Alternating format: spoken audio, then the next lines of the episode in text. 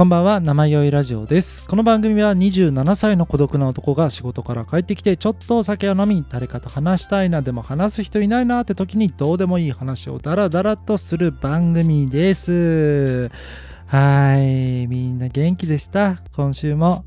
ね、元気じゃないか。もうね、頑張ってよ。本当にいっしゅうかんみんなね、大変なこといっぱいあったと思うけど、よく頑張りました。偉いぞみんな。すごい励ます、すごいねぎらってきますからね。これは毎週のことですけれどもね、みんな偉い。本当生きてるだけで超偉い、本当に。はい、ってなわけなんですけれども、私もまあ偉かったんですよ。今週も本当いつも通り頑張ってね、ちょちょっと嫌なこととかもあってもね、歯を食いしばって頑張って偉かったんですけれども、週末はね、やっぱちょっとあの飲みに行かせていただきました。はいはいね、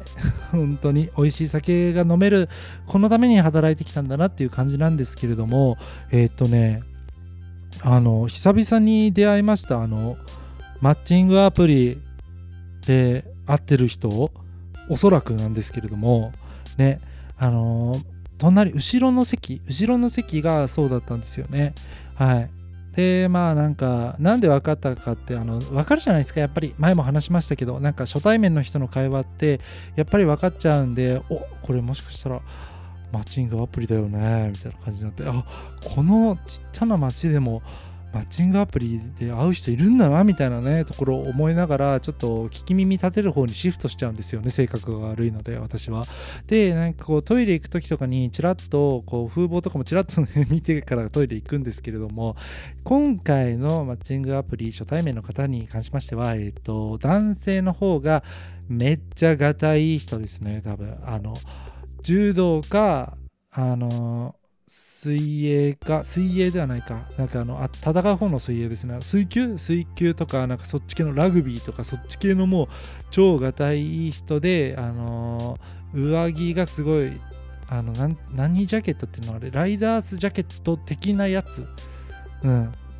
なんですよね。なんか後ろの方のこの筆記体とかで英語ドラーって書いてるような、なんかかっちょいいみたいなブワンみたいなね感じの。あのハイアンドローみたいな感じの、ね、人だったんですけれども、対する女の人は、えーとね、結構奇抜でしたね。なんかめっちゃ顔可愛かったんですけど、あの髪があのショッキングピンクみたいな、もう赤に近い寄りのピンクみたいな感じで、あの姫カットしてましたね。ですごいあのファンキー、あれウルフなのかなちょっとわかんないんですけど、結構ファンキーめな感じ、あのビッシュとかにいても全然あのいいよみたいな感じの人だったんですけれども、ああやっぱり会う会う人とは会うよねと思って、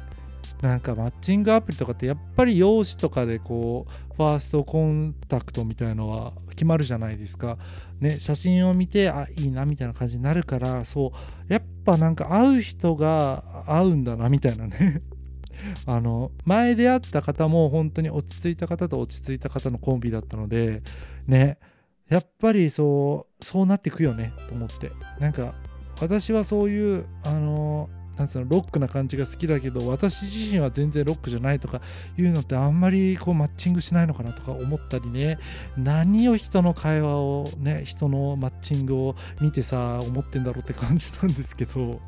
ね、楽しくなっちゃうんですよね。はい。で、会話もまあなんか自然に入ってくるというか、ちょっと聞き耳立ててる部分もありますけど、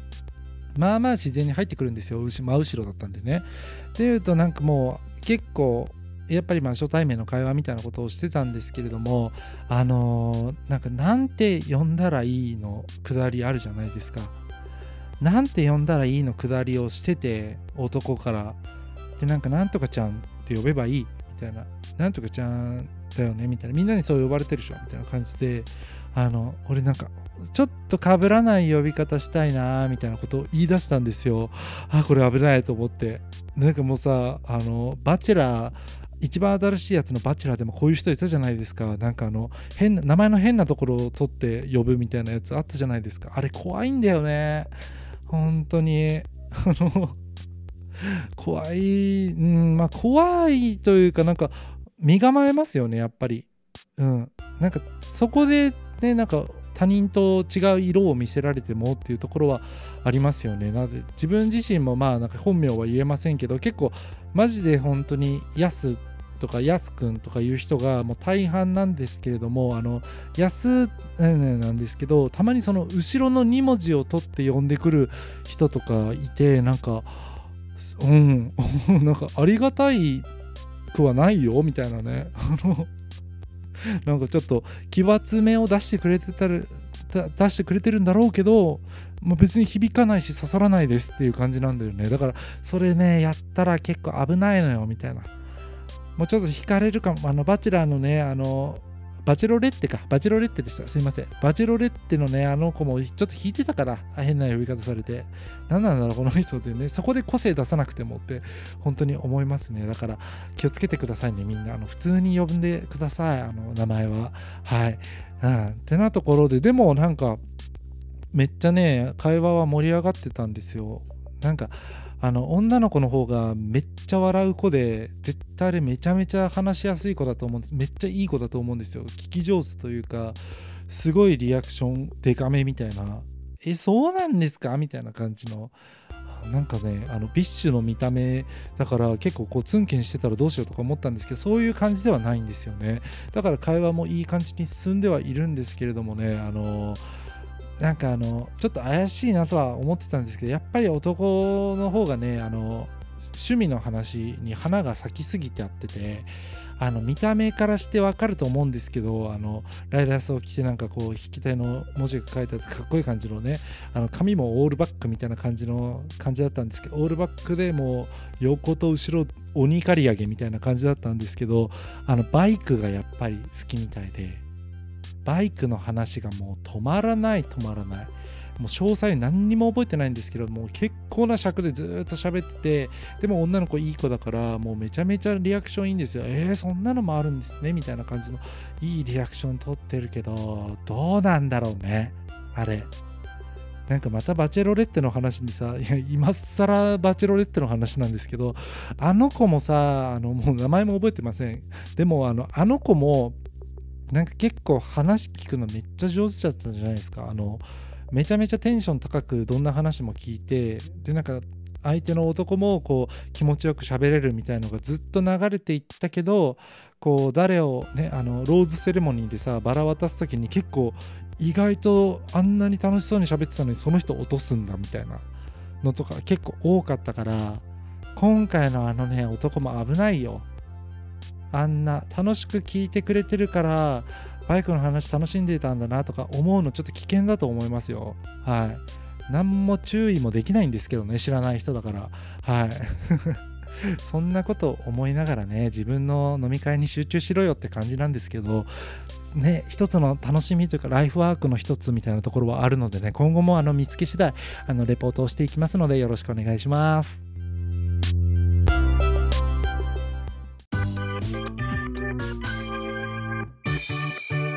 生酔いラジオ。いやーもうなんかさ、あったかくちょっとあったかくなってきて春の兆し見えてきたみたいなところありますけど、あの冬の大敵の静電気って全然収まんないですよね。なんかいや自分がもしかしたら帯電体質みたいなところあると思うあるかもしれないんですけど、結構ね静電気が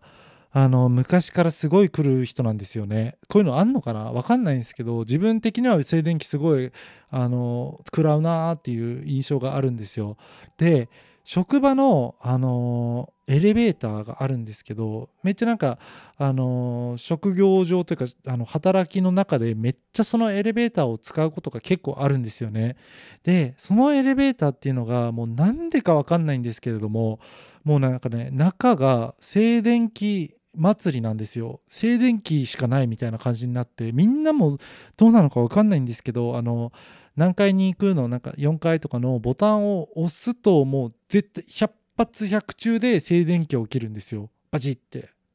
でなんかあってなって、ほんと最初の方とか本当になんで毎回こんなボタン触るだけでいつも書かなきゃいけないなみたいなのをすっごいイライラしてたんですけど、このこんちくしゃーみたいな感じでエレベーター乗ってたんですけれどもね、なんかあまりにも毎回ひゃっぱつひゃくちゅうでね本当に確実に静電気食らうので、なんか途中から食らっても気にしないというか、なんか静電気にこう耐性がついてきたというか、なんかこの痛みすらあの私の一部みたいな感じで、もうあのいい感じになってきてたんですよ。この静電気と共に生きる私はみたいなマインドで言ってたんですけれども、なんでか最近ね、なんかあのボタンを押す時に一瞬のためらいがすごい生じるようになってきてるんですよね。そう、なんか一回乗り越えたはずのあの痛みに、体のこの深い部分で恐怖してる自分がいるんですよね。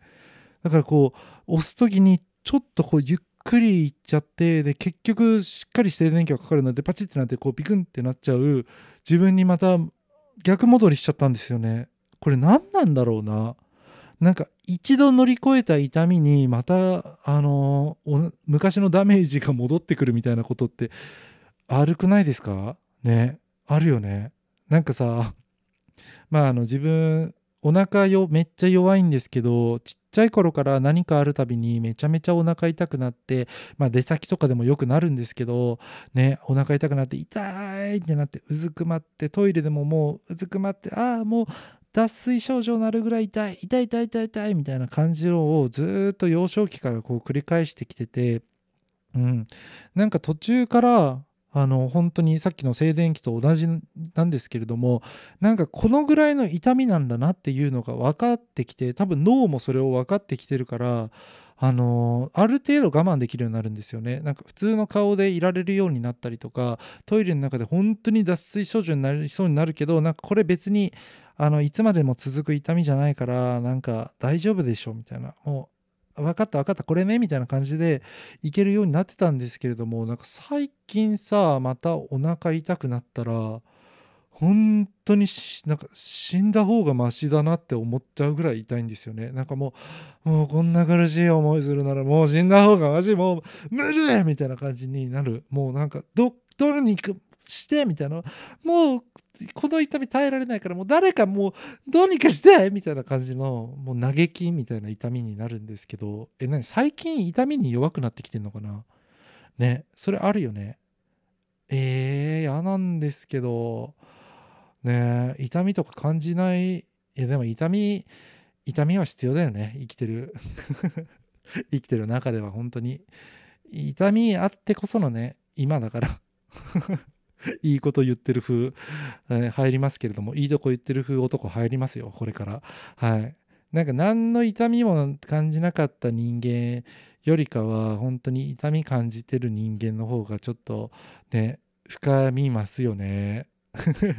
多分静電気とかお腹痛いの痛みなわけじゃないと思うんですけれども、なんかこうね、何か乗り越えたとか昔ちょっと辛いことがあったとかいう人の方がね、やっぱりちょっと違う部分厚みますよね。はい、以上以上ですはいなんですけど、でもあれもあるよね。あのなんかさ、あの失恋とか、えー、これみんなはないかな、人によりけりだとは思うんですけれども、なんか失恋した時って、その失恋したてがやっぱり一番辛いじゃないですか。本当にね、本当にギューってなんか胸キューってなるような辛さを感じる方もいると思うんですけれども、まあ、自分もそう感じる方ではあるんですよね。あんまり表に出す感じではないんですけれども、でやっぱりそういうのってこうなんか時間が解決するよとかよく言うけど、本当にそうで、なんか時間かけていくとやっぱり普通に和らいでいくじゃないですか。あの時はもうなんか無理、これ無理かもしんないみたいな思ってた辛みとかもね、辛さとかも、まあやっぱなんか時間が経って、なんか普通の生活をしていく中で、なんかどんどん薄れてって、あれなんであんなに悲しんでたんだろうなみたいなとか思うようになってくるとは思うんですけど、なんか自分がさ、なんかちょっとメンタルあの弱まってる時期とかになると、なんかそういう痛みフラッシュバックすることありませんね。なんかもうほんと時間をゆっくりかけて乗り越えてきたこの痛みにまたなんか立ち戻っちゃうみたいなこと、でも自分あの時ああだったからなみたいな、はいみたいな感じでこうギューってまた痛くなる時ありますよね。これ何なんだろうね本当に静電気の話とはまたちょっとまた別になってるとは思うんですけど、まあ大体一緒ですよ本当に。だからもう体がこわばっちゃってんだろうね。これはこんくらいの痛みっていう風に分かった上で、でもやっぱり痛かったよねっていう脳が本当にあの危険信号を出す感じなんだろうね。本当に何にもソースはありません。本当に何の根拠にも基づいてない話なんだけど、でもさ、やっぱり初めての時の痛みよりは少ないよ、さすがに。なんかその痛みに恐怖することはあるかもしれないけど、初めてその痛みを感じた時よりはやっぱり和らいでる。こっちは経験値積んでるからね。静電気最初に食らった時めちゃめちゃなんだこれっていう痛みだったけれども、今はさ、なんか静電気というものはこういうものっていうのがやっぱり経験してあるからね。はい、本当に失恋もそうだよ。うん、そういうもんだよみんな。次また同じことがあって同じ失恋したとしても、多分ちょっとはね和らいでると思うよ。はい、こんな感じでこのぐらいですね、 OK みたいな感じになると思うのでね、痛みに慣れてくことも大事。慣れたくはないけどね、痛みをあまり感じずには痛いけど、まあでも強くなっていきますよ。痛みを感じれば感じるほど深みを増していく。はい、みんな痛みに恐れないで、臆さないでください。以上、インチキアドバイザーからでした。ということでね、今回はまた、今回もなんですけれども、またね、どうでもいい話してましたね。だらだらだらだらとして、本当に、みんなどういう感じでこれ聞いてんのって感じなんだけど、ね、みんな楽し、楽しめてんの？どういうか、楽しみとかじゃないよね。なんか真顔で聞く話でもないし、しっかりうんうんうなずきながら聞く話でもないと思うんですけれども、まあね、でもあの、私が今見ている景色とか、あの、思ったこと、そして、あの、考えていること、そして感じ取った全てをこうやって一つ一つ丁寧にこう切り取って皆様にお伝えいけて、ね、いければいいかなと思っております。そんなラジオに私はしていきたいと心から思っておりますので、あのどうぞよろしくお願いいたします。本当にあのまたインチキアドバイザー出てきてるんだけどさ、今日こういうメンタルだわ本当に。あのインチキアドバイザーすぐ出てくる感じの日ってみんなありませんか？あるよね。なんかそういう日にさ、あのあれだよね、相談とか受けるとさ、本当になんかあの内容ゼロの薄っぺらい、でもなんか言っていいこと言ってそうなみたいなさ、なんかちょっと励まそうとしてる私みたいな感じが前面に押し出される感じになって、すごいそういう自分はめちゃめちゃ嫌いです。はい、ということでね、あのみんなあのあれだよ、あのいいこととか言わなくていいんだよ。あの相談の時とかって本当になんかうんうんそうだよねで、あの全然嬉しい時もあるし、なんか何言ってんのそれ、もう全然大丈夫だからみたいな感じで、もう雑なやつでもなんかあなんか元気になったわみたいな時もありますからね。みんなインチキアドバイザーにはなんないでね。はい、ということで今日はこの辺にしていきます。生酔いラジオでは皆様からのメールも募集しております。えーとメールアドレスは ナマヨイ